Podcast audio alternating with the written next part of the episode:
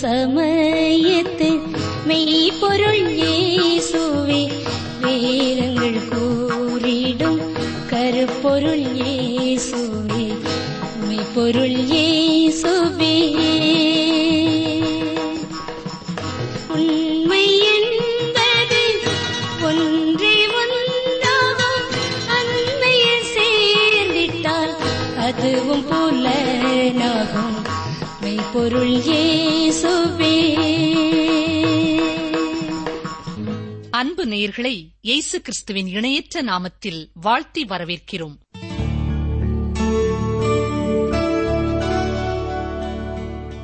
துதிகளின் மத்தியிலே வாசமுடைய எங்கள் அன்பின் ஆண்டவரே, இந்த நல்ல காலை நேரத்திற்காக தாழ்மையோடும் முழு இதயத்தோடும் உமக்கு நன்றி செலுத்துகிறோம், துதிக்கிறோம், ஸ்தோத்திரிக்கிறோம். அப்பா, கடந்த வாரம் முழுவதும் எங்களை கண்மணி போல பாதுகாத்தீர், எங்களை பரிசுத்தமாய் காத்துக் கொண்டீர். சோதனை நேரங்களிலே நீர் எங்களுக்கு வலிமை தந்தீர், உம்முடைய வார்த்தைகளினாலே எங்களை வழி நடத்தினீர். உமக்கு நன்றி செலுத்துகிறோம், துதிக்கிறோம், ஸ்தோத்திரிக்கிறோம். கடந்த வாரத்திலேயும் ஜெபத்திலே நாங்கள் எவைகளை உம்முடைய சமூகத்திலே விசுவாசத்தோடு கேட்டோமோ அவைகளை நீர் எங்களுக்கு தந்ததற்காகவும் உமக்கு நன்றி செலுத்துகிறோம், துதிக்கிறோம், ஸ்தோத்திரிக்கிறோம். இந்த நேரத்திலேயும் விவசாயம் செய்கிற அருமையான சகோதர சகோதரிகளுக்காக நாங்கள் பாரத்தோடு ஜெபிக்கிறோம். ஆண்டவரே, சமுதாயத்தின் முக்கியமான தேவையை சந்திப்பதற்காக உடைய பிள்ளைகள் படும் பிரயாசங்களை கர்த்தர் ஆசீர்வதிக்க வேண்டும் என்று சொல்லி நாங்கள் செபிக்கிறோம். தண்ணீர் இல்லாதபடினாலே சரியாய் விவசாயம் செய்ய முடியாத சூழ்நிலையில இருக்கிறவர்களுக்காக நாங்கள் வேண்டிக் கொள்கிறோம். கர்த்தர் தாமே அந்த தேவையையும் சந்திக்க வேண்டும் என்று சொல்லி நாங்கள் செபிக்கிறோம். நீரே பூமியை சிருஷ்டித்தவர், நீரே எங்களுடைய தேவைகளை அறிந்திருக்கிறவர், நீரே தேவையான மழையையும் தண்ணீரையும் தந்து எங்களுடைய வயல் நிலங்களை நீர் ஆசீர்வதிக்க வேண்டும் என்று சொல்லி நாங்கள் வேண்டிக் கொள்கிறோம். இன்னமும் நெசவு வேலை செய்கிற அருமையான சகோதர சகோதரிகளுக்காக நாங்கள் பாரத்தோடு செபிக்கிறோம். கர்த்தருடைய பிள்ளைகளுடைய கையின் பிரயாசத்தை மட்டும் ஆசீர்வதித்திருக்கிறீர், உமக்கு நன்றி செலுத்துகிறோம். கொடுத்த வாய்ப்புகளுக்காக உமக்கு ஸ்தோத்திரம். அவருடைய பிரயாசங்களின் விளைவுகளுக்கு ஏற்ற பலன் கிடைக்க தொடர்ந்து நீர் அவர்களுக்கு உதவி செய்ய வேண்டும் என்று சொல்லி நாங்கள் செபிக்கிறோம். அனுதினமும் வேலை வாய்ப்புகள் இருக்கவும், அனுதினமும் தங்கள் பணியை சந்தோஷத்தோடு உடைய பிள்ளைகள் செய்யவும் நேரே உதவி செய்யும், கிருபை செய்யும். இன்னமும் எங்களுடைய வானொலி நிகழ்ச்சிகளை கேட்டுக் கொண்டிருக்கிற மருத்துவ பணி செய்கிற சகோதர சகோதரிகளுக்காக நாங்கள் வேண்டிக் கொள்கிறோம். வைத்தியர்களாய் இருக்கிறவர்களுக்கு தேவையான ஞானத்தை தாரும், பலத்தை தாரும். இரவு பகலாய் விழித்திருந்து அநேகருக்கு அவர்கள் செய்கிற பணிவிடைகளை கர்த்தர் ஆசீர்வதிக்க வேண்டும் என்று சொல்லி நாங்கள் செபிக்கிறோம். நர்சஸ்காக நாங்கள் செபிக்கிறோம். உண்மையான அன்போடும் கரிசனையோடும் தங்கள் பணியை நிறைவேற்ற கிருபை தாரும். வைத்திய பணியிலே ஈடுபட்டிருக்கிற ஒவ்வொருவருக்கும் தேவையான உம்முடைய பரலோக ஞானத்தையும் உம்முடைய அன்பையும் கரிசனையையும் தந்து கர்த்தர் வழிநடத்த ஒப்புக் கொடுக்கிறோம். பற்பல விதமான தொழில் அதிபர்களுக்காக நாங்கள் செபிக்கிறோம். நீர் உம்முடைய பிள்ளைகள் ஒவ்வொருவருக்கும் கொடுத்திருக்கிற தொழில் வாய்ப்புகளுக்காக உமக்கு நன்றி செலுத்துகிறோம், துதிக்கிறோம், ஸ்தோத்திரிக்கிறோம். தொழில் வளர்ச்சியிலே நீர் அவர்களுக்கு உதவி செய்தரலும், தேவையான ஞானத்தை தாரும். அலைந்து திரியும் பொழுது சரீரத்தை சோகத்தோடும் பலத்தோடும் காத்துக்கொள்ளும். வீட்டை விட்டு தூரமாய் செல்லும் பொழுது நீர் வீட்டின் காரியங்களை பொறுப்படுத்திக் கொள்ளும். மனைவி பிள்ளைகளை எல்லா பாவங்களுக்கும், சோதனைகளுக்கும், ஆபத்துகளுக்கும், விபத்துகளுக்கும் விலக்கி காத்துக்கொள்ளும். ஐயா, எனமும் பாடுபட்டு பணி செய்தும் போதுமான வருமானம் இல்லையே என்று ஏங்கிக் கொண்டிருக்கிற பிள்ளைகளுக்காக நாங்கள் செபிக்கிறோம். கர்த்தர் தாமே அவர்களுக்கு தேவையான அளவு உதவி கிடைக்கத்தக்க நல்ல வேலை வாய்ப்புகளை கட்டளையிட வேண்டும் என்று சொல்லி நாங்கள் செபிக்கிறோம். ஐயா, எனமும் பணி செய்து ஓய்வு பெற்றவர்களுக்காக நாங்கள் செபிக்கிறோம். அவர்களுக்கு ஏற்ற சுகத்தை தாரும். வயது அதிகமாவதனாலே வரக்கூடிய பலவீனங்கள், சோவீனங்களின் மத்தியிலே நீர் அற்புதமாய் ஆச்சரியமாய் அவர்களை விடுதலை செய்து சுகத்தோடும் பலத்தோடும் காத்துக்கொள்ளும். செய்த பணிக்கான ஓய்வு ஊதியத்திற்காக காத்திருக்கிறவருடைய பிள்ளைகளுக்காக வேண்டிக் கொள்கிறோம். அது சரியான நேரத்திலே சீக்கிரமாய் வந்து கிடைக்க நீரே உதவி செய்ய வேண்டும் என்று கேட்கிறோம். வயதான காலங்களிலே பிள்ளைகளுடைய அன்பை எதிர்பார்த்திருக்கிற பெற்றோருக்காக நாங்கள் செபிக்கிறோம். உண்மையாகவே தங்கள் பிள்ளைகள் அவர்கள் பெற்றோருக்கு ஏற்ற நேரத்தை கொடுக்க உதவி செய்தரலும். தேவையான காரியங்களை கவனிக்கக்கூடிய பொறுப்புள்ள இருதயத்தை கர்த்தர் கட்டளையிடுவீராக. நிகழ்ச்சியை கேட்கிற ஒவ்வொரு சகோதரனையும் சகோதரியும் ஆசீர்வதித்தலும். படிக்கிற பிள்ளைகளுக்கு உடைய பரலோக ஞானத்தை தாரும். பற்பல விதமான தேவைகளோடு, பாரங்களோடு, கஷ்டங்களோடு தொலைபேசி மூலமாக எங்களோடு பேசினவர்கள், எங்களுக்கு அன்பின் கடிதங்களை எழுதினவர்கள், ஒவ்வொருவரையும் கர்த்தர் கண்ணோக்கி பாருமப்பா. அவர்கள் தேவைகளை சந்தித்தவர்களை ஆசீர்வதிக்க ஒப்புக் கொடுக்கிறோம். இந்த நாளிலேயும் இந்த வாரத்திலேயும் தங்கள் பிறந்த நாட்களையும் திருமண நாட்களையும் நினைவு கூர்ந்து உமை துதிக்கிற நம்முடைய பிள்ளைகளோடு இணைந்து நாங்களும் உமக்கு நன்றி செலுத்துகிறோம், உமை துதிக்கிறோம், ஸ்தோத்திரிக்கிறோம். எங்கள் காலங்கள் எல்லாம் உம்முடைய கரத்திலே இருக்கிறது. நேரே அவைகளை எங்களுக்கு தந்திருக்கிறீர். தொடர்ந்து புதிய ஆண்டிலேயும் புதிய நன்மைகளையும் கிருபைகளையும் உடைய பிள்ளைகள் பெற்றுக்கொள்ள அருள் செய்தருளும். இந்த வாரம் முழுவதும் உம்முடைய சத்திய வசனம் எங்கள் வாழ்க்கையின் எல்லா பகுதிகளுக்கும் பிரயோஜனமாய் இருக்க நீரே கிருபை செய்யும். இயேசு இரட்சகரின் வல்லமையுள்ள நாமத்தினாலே வேண்டிக் கொள்கிறோம் பிதாவே, ஆமென்.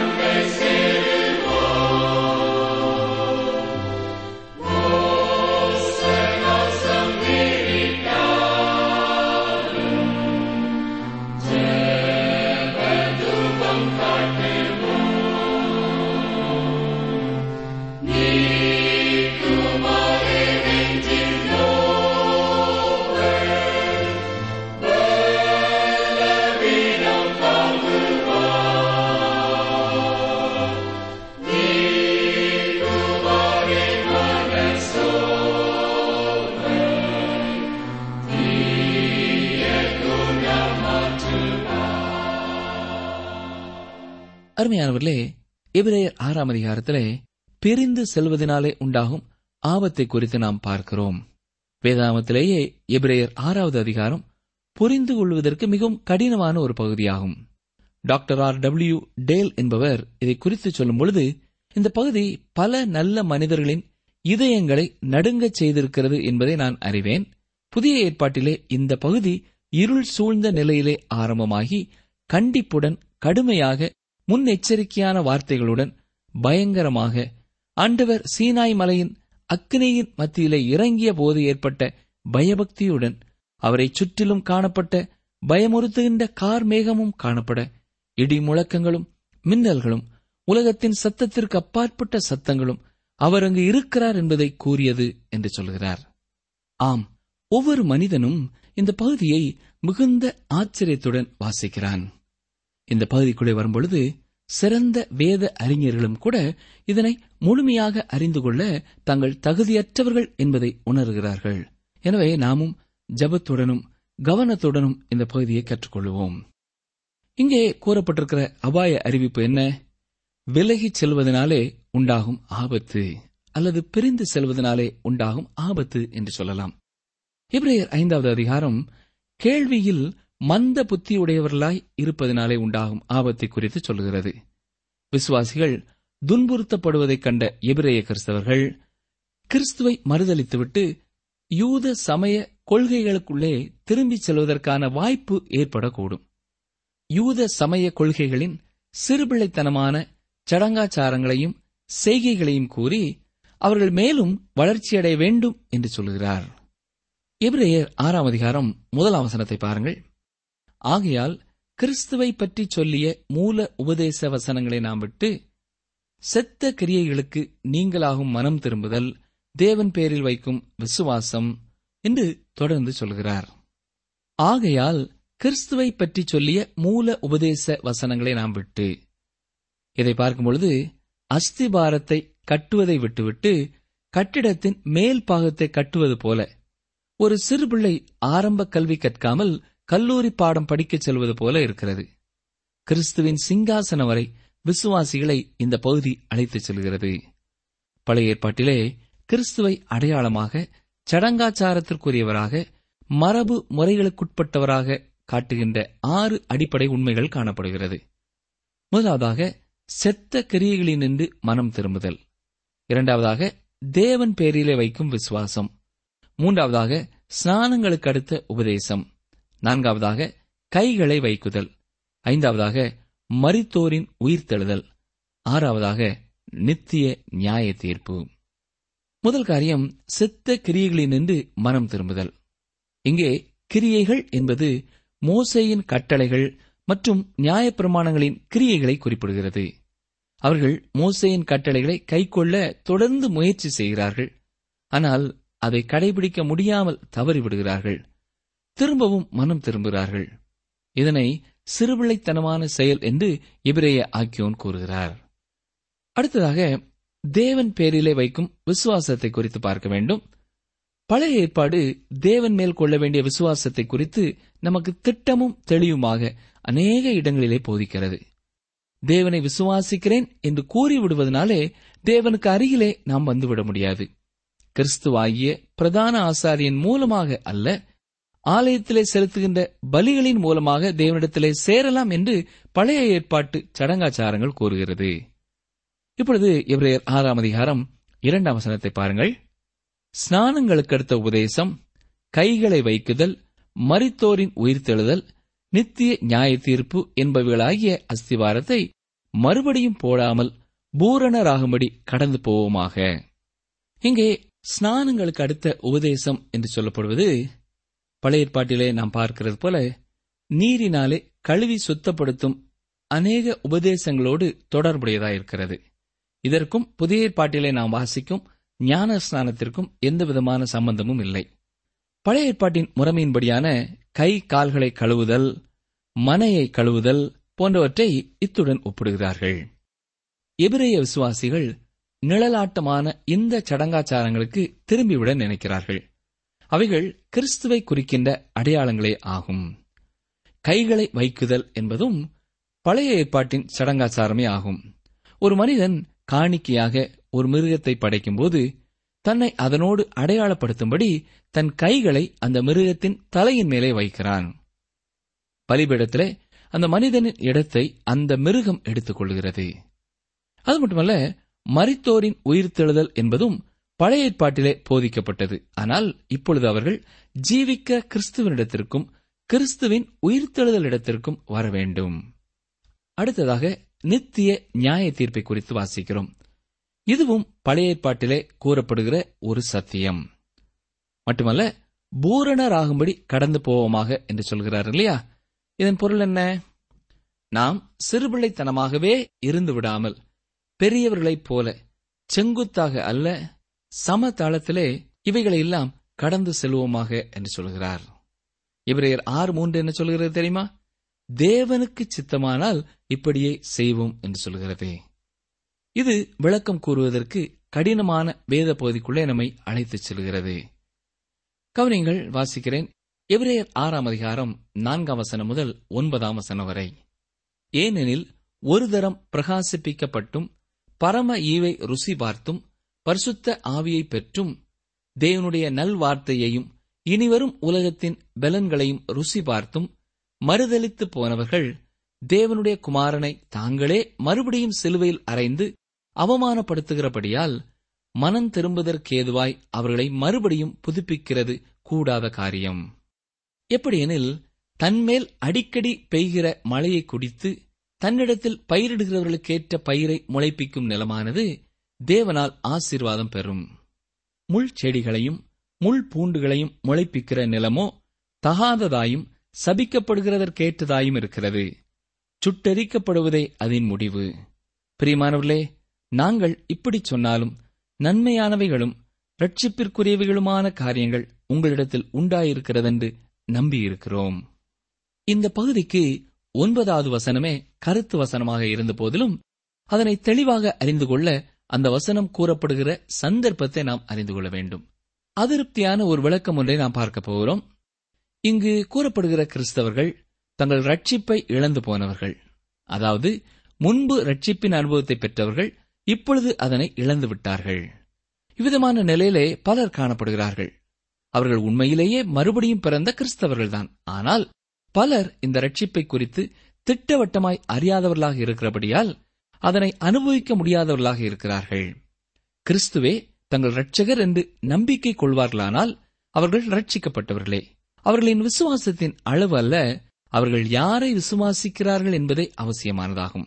நாம் இழந்து போகக்கூடாத ஒரு இரட்சிப்பை பெற்றிருக்கிறோம் என்பதை ஏற்றுக்கொள்ளாதவர்கள் இந்த பகுதியை கடந்து சென்று விடுகிறார்கள். நாம் திட்டவட்டமான ஒரு இரட்சிப்பை பெற்றிருக்கிறோம் என்பதை வேதாகமும் மிகவும் தெளிவாக கூறுகிறது. ரோமர் எட்டாம் அதிகாரம் முதலாம் வசனத்தில் என்ன வாசிக்கிறோம்? ஆனபடியால் கிறிஸ்து இயேசுக்குட்பட்டவர்களாயிருந்து மாம்சத்தின்படி நடவாமல் ஆவியின்படியே நடக்கிறவர்களுக்கு ஆக்கனை தீர்ப்பில்லை. எனக்கு அருமையான சகோதரனே, இந்த வசனத்தை நீங்கள் விசுவாசிக்கிறீர்களா? சற்றே எண்ணி பாருங்கள். அது மட்டுமல்ல, ரோமர் எட்டாம் அதிகாரம் முப்பத்தி மூன்றாம் வசனத்தையும் உங்களுக்கு ஞாபகப்படுத்த விரும்புகிறேன். ரோமர் எட்டாம் அதிகாரம் முப்பத்தி மூன்றாம் வசனம் என்ன சொல்கிறது பாருங்கள். தேவன் தெரிந்து கொண்டவர்கள் மேல் குற்றம் சாட்டுகிறவன் யார்? தேவனே அவர்களை நீதிமான்களாக்குகிறவர். ஆம், கிறிஸ்துவை விசுவாசிக்கின்ற பலவீனமான தாழ்மையான மனிதனுக்கு தேவனின் சிங்காசனம் வைக்கப்பட்டிருக்கிறது. கிறிஸ்துவின் இரத்தத்தினாலே விசுவாசத்தின் மூலமாக நியாயம் தீர்க்கப்பட்டவனை குற்றம் சாட்டக்கூடியவன் ஒருவனும் இல்லை. தொடர்ந்து பவுல் ரோமர் எட்டாம் அதிகாரம் முப்பத்தி நான்கு முதல் முப்பத்தி ஒன்பதாம் வசனம் வரை உள்ள பகுதியிலே இப்படியாக சொல்லுகிறார், கவனியுங்கள். ஆக்கணைக்குள்ளாக தீர்க்கிறவன் யார்? கிறிஸ்துவே மரித்தவர், அவரே எழுந்தும் இருக்கிறவர், அவரே தேவனுடைய வலதுபார்சத்திலும் இருக்கிறவர், நமக்காக வேண்டுதல் செய்கிறவரும் அவரே. உமது நிமித்தம் எந்நேரமும் கொல்லப்படுகிறோம், அடிக்கப்படும் ஆடுகளைப் போல எண்ணப்படுகிறோம் என்று எழுதியிருக்கிறபடி நேரிட்டாலும் கிறிஸ்துவின் அன்பை விட்டு நம்மை பிரிப்பவன் யார்? உபத்திரவமோ, வியாகுலமோ, துன்பமோ, பசியோ, நிர்வாணமோ, நாசமோசமோ, பட்டயமோ, இவை எல்லாவற்றிலேயும் நாம் நம்மில் அன்பு கூறுகிறவராலே முற்றும் ஜெயம் கொள்கிறவர்களாயிருக்கிறோமே.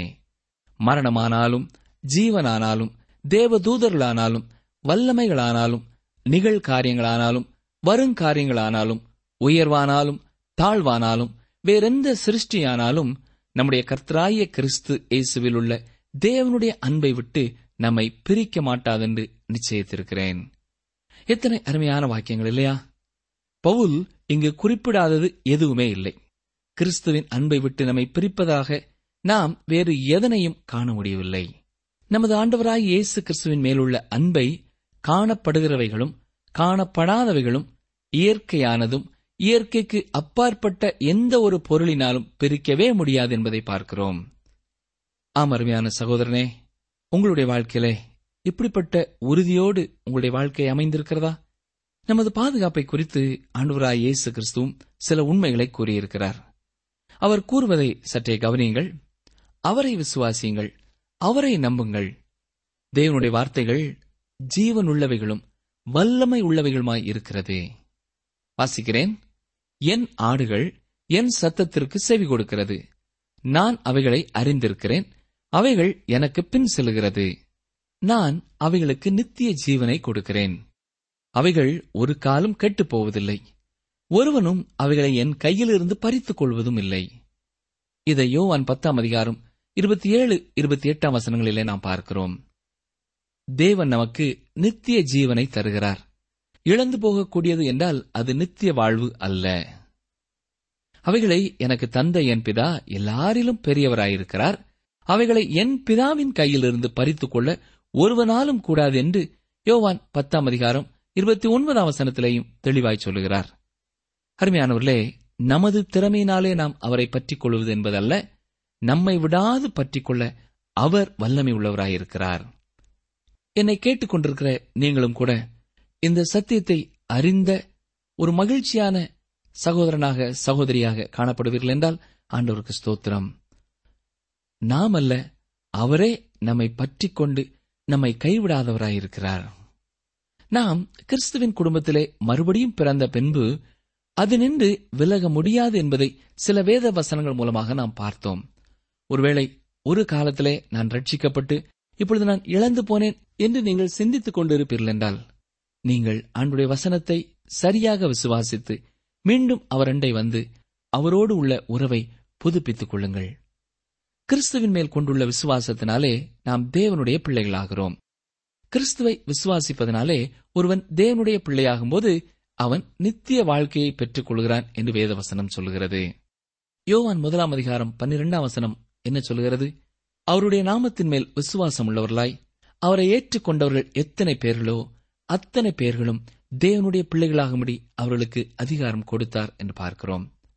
அது மட்டுமல்ல, எபிரேயர் ஆறாம் அதிகாரம் நான்கு முதல் ஒன்பது வசனங்கள் ரட்சிப்பை பெற்று பின்பு ரட்சிப்பை இழந்து போனவர்களை குறிக்கிறது என்ற விளக்கம் தவறானதாகும். இரண்டாவதாக, சற்று ஏற்றுக்கொள்ளக்கூடிய ஒரு விளக்கம் உண்டு என்று கூறப்படுகிறது. அதாவது மறுதலித்து போனவர்கள் என்பதை ஒருவேளை அவர்கள் மறுதலித்தால் என்றுதான் கூறப்பட்டுள்ளது. எபிரேய நிர்வாகியோன் மறுதலித்தவர்கள் என்று சொல்லாமல் அவர்கள் மறுதலிக்க நேரிடலாம் என்று கூறியிருக்கிறார் என்று கூறப்பட்டுள்ளது. மூன்றாவதாக, கிரேக்க மொழியில் மறுதலித்தால் என்று கூறப்படவில்லை என்று கூறுகிறார்கள். தமிழ் வேதாமத்திலேயும் அவ்விதமாகவே மறுதலித்தால் என்று கூறப்படவில்லை. எனவே இங்கே குறிப்பிடப்பட்டிருக்கிறவர்கள் உண்மையான விசுவாசிகள் அல்ல, ஆனால் தங்களை கிறிஸ்தவர்கள் என்று கூறிக்கொள்கிறவர்கள் என்று கூறுகிறார்கள். இதனை நாம் ஏற்றுக்கொள்ள முடியாது. ஏனென்றால் சபையிலே அப்போஸ்தலர்களும் இருந்தார்கள். பேதுரு தனது இரண்டாவது நிருபத்திலே இவ்விதமாக எழுதுகிறார். என்ன சொல்கிறார்? நாய் தான் கக்கினதை தின்னவும் கழுவப்பட்ட பன்றி சேற்றிலே புரளவும் திரும்பினது என்று சொல்லப்பட்ட மெய்யான பழமொழியின்படியே அவர்களுக்கு சம்பவித்தது என்று இரண்டு பேதுரு இரண்டாம் அதிகாரம் இருபத்தி இரண்டாம் வசனத்திலே நாம் பார்க்கிறோம். இங்கே குறிப்பிடப்பட்டுள்ளவர்கள் உண்மையான விசுவாசிகள் அல்ல, அறிஞர்கள் மாத்திரமே.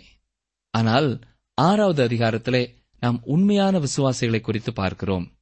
அவர்களை பற்றி முழுமையாக அறிந்து கொள்ள நாம் நான்காவது அதிகாரத்திலிருந்தே பார்க்க வேண்டும். அவர்கள் கேட்பதில் மந்தமானவர்கள் என்று எபிரேயர் ஐந்தாம் அதிகாரம் பதினோராம் வசனத்திலே கூறப்பட்டுள்ளது. அங்கே நாம் பார்க்கும் பொழுது அவர்கள் கேட்பதிலே மந்தமானவர்கள் என்று கூறப்பட்டுள்ளதை அன்றி அவர்கள் அக்கிரமங்களினாலும் பாவங்களினாலும் மரித்தவர்கள் என்று கூறப்படவில்லை.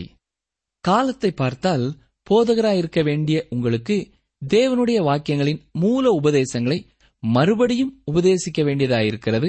நீங்கள் பலமான ஆகாரத்தை அல்ல பாலை உண்ணத்தக்கவர்களானீர்கள் என்று எபிரேயர் ஐந்தாம் அதிகாரம் பன்னிரெண்டாம் வசனத்திலே பார்க்கிறோம். அவர்கள் குழந்தைகளாய் இருந்தபடியினாலே பாலை பருகுகிறவர்களாக இருக்கிறார்கள். ரட்சிப்பை பெற்றுக்கொள்ளாதவனுக்கு பால் அவசியமல்ல, அவனுக்கு ஜீவனே தேவை. முதலாவது அவன் மறுபடியுமாக பிறக்க வேண்டும். அவன் பாவங்களிலும் அக்கிரமங்களிலும் மரித்தவனாயிருக்கிறான். அவன் மறுபடியும் பிறந்த பின்பு அவனுக்கு சிறிதளவு பாலே போதுமானது. எனவே எபிரேயாக்கியோன் புதிதாக பிறந்த கிறிஸ்தவ விசுவாசிகளிடம் இதனை பேசுகிறார். அவர்கள் இன்னமும் வளர வேண்டும். வேறு சில வேத அறிஞர்கள் முதலாம் நூற்றாண்டிலே வாழ்ந்த யூத விசுவாசிகளுக்கே கூறப்பட்ட செய்தி என்பதால் இது அவர்களுக்கு மாத்திரமே உரியது என்று சொல்கிறார்கள். எபிரேய நிருபம் எழுதப்பட்ட வேளையிலே தேவாலயம் இருப்பதால் யூத கிறிஸ்தவர்கள் திரும்பவுமாக தங்கள் பழைய வழக்கத்தின்படி ஆலயத்திலே பலிகளை செலுத்த திரும்பினார்கள் என்றால் இயேசு தங்களுடைய பாவங்களுக்காக மரிக்கவில்லை என்று கூற ஆரம்பித்து விடுவார்கள் என்று அவர்களை எச்சரிக்கிறார். இந்த கருத்தை மனதிலே கொண்டவர்களாக எபிரேயர் நான்கு முதல் ஆறு வசனங்கள் யூத கிறிஸ்தவர்களை குறிக்கின்றதே அன்றி இன்றுள்ள விசுவாசிகளுக்கானது அல்ல என்று கூறுகிறார்கள். இன்னும் சிலர் இந்த பகுதிக்கு விளக்கம் கொடுக்கும் பொழுது நான்காவது வசனத்திலே கூறப்பட்டுள்ள கூடாத காரியம் என்ற வார்த்தையை அடிப்படையாக கொண்டு தங்கள் கருத்தை சொல்கிறார்கள். அவர்களை மறுபடியும் புதுப்பிக்கிறது கூடாத காரியம். மனிதனால் கூடாததுதான், ஆனால் தேவனால் கூடும். இயேசு கிறிஸ்து கூறியதையும் ஞாபகப்படுத்துகிறார்கள். இயேசு கிறிஸ்து என்ன சொன்னார்? மேலும் ஐஸ்வர்யவான்கள் தேவனுடைய ராஜ்யத்தில் பிரவேசிப்பதை பார்க்கிலும் ஒட்டகமானது ஊசியின் காதிலே நுழைவது எளிதாயிருக்கும் என்று உங்களுக்கு சொல்கிறேன் என்று சொன்னார். தனது சுய பலத்தினாலே ஒருவனும் பரலோக ராஜ்யத்துக்குள்ளே பிரவேசிக்க முடியாது. நமக்கு ஒரு இரட்சகர், ஒரு மீட்பர் தேவை. எனவே இதுவும் ஏற்றுக்கொள்ள முடியாத ஒரு விளக்கம் என்றே சொல்லலாம். இவ்விதமாக இந்த வேத பகுதிக்கு பல விளக்கங்கள் கொடுக்கப்படுகிறது. கடைசியாக ஏற்றுக்கொள்ளக்கூடிய ஒரு விளக்கத்தை குறித்து நாம் பார்க்க போகிறோம். டாக்டர் ரோவல் என்பவர் எழுதிய விளக்கம் சிறந்ததாக தெரிகிறது. கவனியுங்கள். முதலாவதாக இந்த பகுதியிலே எபிரேய நிருபத்தின் ஆக்கியோன் ரட்சிப்பை குறித்து பேசவே இல்லை. இவர் ரட்சிப்பின் அனுபவத்தை பெற்றுக்கொண்ட ஜனங்களை குறித்தே பேசுகிறார். அவர்கள் பிரகாசிக்கப்பட்டும் பரம ஈவை ருசி பார்த்தும் பரிசுத்த ஆவியை பெற்றும் தேவனுடைய நல்வார்த்தையையும் இனிவரும் உலகத்தின் பலன்களையும் ருசி பார்த்தும் இருக்கிறார்கள். இந்த பகுதி முழுவதும் ரட்சிப்பினால் கிடைக்கும் பலன்களை குறித்து கூறுகிறது. ஆறாவது வசனத்திலே மனம் திரும்புதற்கேதுவாய் அவர்களை மறுபடியும் புதுப்பிக்கிறது கூடாத காரியம் என்று வாசிக்கிறோம். ரட்சிப்பிற்கு அல்ல, மனம் திரும்பும்படியாக விசுவாசிகளை மனம் திரும்பும்படியாக கர்த்தர் கூறுகிறார். உதாரணமாக வெளிப்படுத்தின விசேஷம் இரண்டாம் மூன்றாம் அதிகாரங்களிலே ஆசியாவில் உள்ள ஏழு சபைகளுக்கும் எழுதும் பொழுது ஒவ்வொரு சபையையும் மனம் திரும்பும்படியாகவே அழைக்கிறார். இன்று நாம் தியானித்த பகுதியின் சத்தியத்திற்கு ஏற்ப நாம் நடக்கின்றோமா? இதை குறித்து சற்றே சிந்தித்து பார்ப்போம். நீங்கள் இன்னமும் மூல உபதேச வசனங்களையே கேட்டுக்கொண்டிருக்க விரும்புகிறீர்களா? நீங்கள் தேவனுடைய அன்பிற்கேற்ப எதிர்பார்ப்பிற்கு ஏற்ப வாழ்க்கை நடத்துகிறீர்களா? கர்த்தரிடத்திலே எத்தனையோ நன்மைகளை பெற்றுக்கொண்ட நீங்கள் அவரை மறுதளிக்கிறவர்களாக இருக்கிறீர்களா? இல்லாவிட்டால் விசுவாச வாழ்க்கையிலே முன்னேறி செல்கிறவர்களாக இருக்கிறீர்களா என்பதை சற்றே எண்ணி பாருங்கள். ஜெபிப்போமா? எல்லா ஆசீர்வாதங்களுக்கும் ஊற்றும் காரணருமாயிருக்கிற அன்பின் பரமபிதாவே, ரட்சிப்பு என்னும் மிகப்பெரிய ஆசீர்வாதத்தை நீர் எங்களுக்கு தந்திருப்பதற்காக உமக்கு நன்றி செலுத்துகிறோம், உம்மை துதிக்கிறோம். ஆண்டவரே, இந்த வேத பகுதி எங்களுக்கு கடினமான ஒரு பகுதியாயிருந்தாலும் எத்தனையோ பேர் இந்த பகுதிக்கு எத்தனையோ விளக்கங்களை கொடுத்தாலும் சரியான கருத்துக்களை புரிந்து கொள்ள நீரே எங்களுக்கு துணை செய்ய வேண்டும் என்று சொல்லி நாங்கள் ஜெபிக்கிறோம். தகப்பனே, இந்த பகுதி ரட்சிப்பை குறித்து கூறவில்லை என்பதை நாங்கள் புரிந்து கொண்டோம். ஆனாலும் விசுவாசத்திற்குள்ளே வந்தவர்கள் மீண்டும் பின்வாங்கி போக எத்தனையோ வாய்ப்புகள் உண்டு ஐயா. இந்த உலகத்திலே இன்றும் அநேகர் ரட்சிப்பின் சந்தோஷத்திற்குள்ளே கடந்து வந்த பிறகும் தங்களை சுற்றி நெருக்கி நின்ற பாவத்தினாலும் துன்பங்களினாலும் ஆண்டவரே இன்றைக்கு ரட்சிப்பின் சந்தோஷத்தை இழந்து நிற்பதை நாங்கள் பார்க்கிறோம். அப்படிப்பட்ட யாராவது இந்த நேரத்திலே இந்த நிகழ்ச்சியை கேட்டுக் கொண்டிருப்பார்கள் என்றால் உம்மாலே கூடாத காரியம் ஒன்றுமில்லை என்பதை அவர்களுக்கு ஞாபகப்படுத்தும். எங்களுடைய ரட்சிப்பு இழந்து போகிற ரட்சிப்பு அல்ல, நாங்கள் மனம் திரும்பும்படியாகவே நீர் அழைக்கிறீர் என்பதை புரிந்து கொள்ள உதவி செய்தள்ளும். நாங்கள் யார் யார் எந்தெந்த காரியங்களிலே மனம் திரும்ப வேண்டுமோ அதை குறித்து தொடர்ந்து நீர் எங்களோடு பேசும். இப்பொழுதும் எங்களுக்கு நீர் உணர்த்துகிற காரியங்களுக்காக உமக்கு நன்றி செலுத்துகிறோம். பரிபூர்ணமான மனம் திரும்புதலோடு கூட உம்முடைய சமூகத்திலே வந்து உம்முடைய தூய ஆவியின் வல்லமையினாலே வெற்றியோடு நாங்கள் உம்முடைய பிள்ளைகளாக வாழ இந்த நிகழ்ச்சியை கேட்டுக்கொண்டிருக்கிற ஒவ்வொருவருக்கும் நீர் கிருபையாய் தாரும். அவர்களுடைய நண்பர்களுக்கு தாரும், குடும்பத்தின் அங்கத்தினர்களுக்கு தாரும்.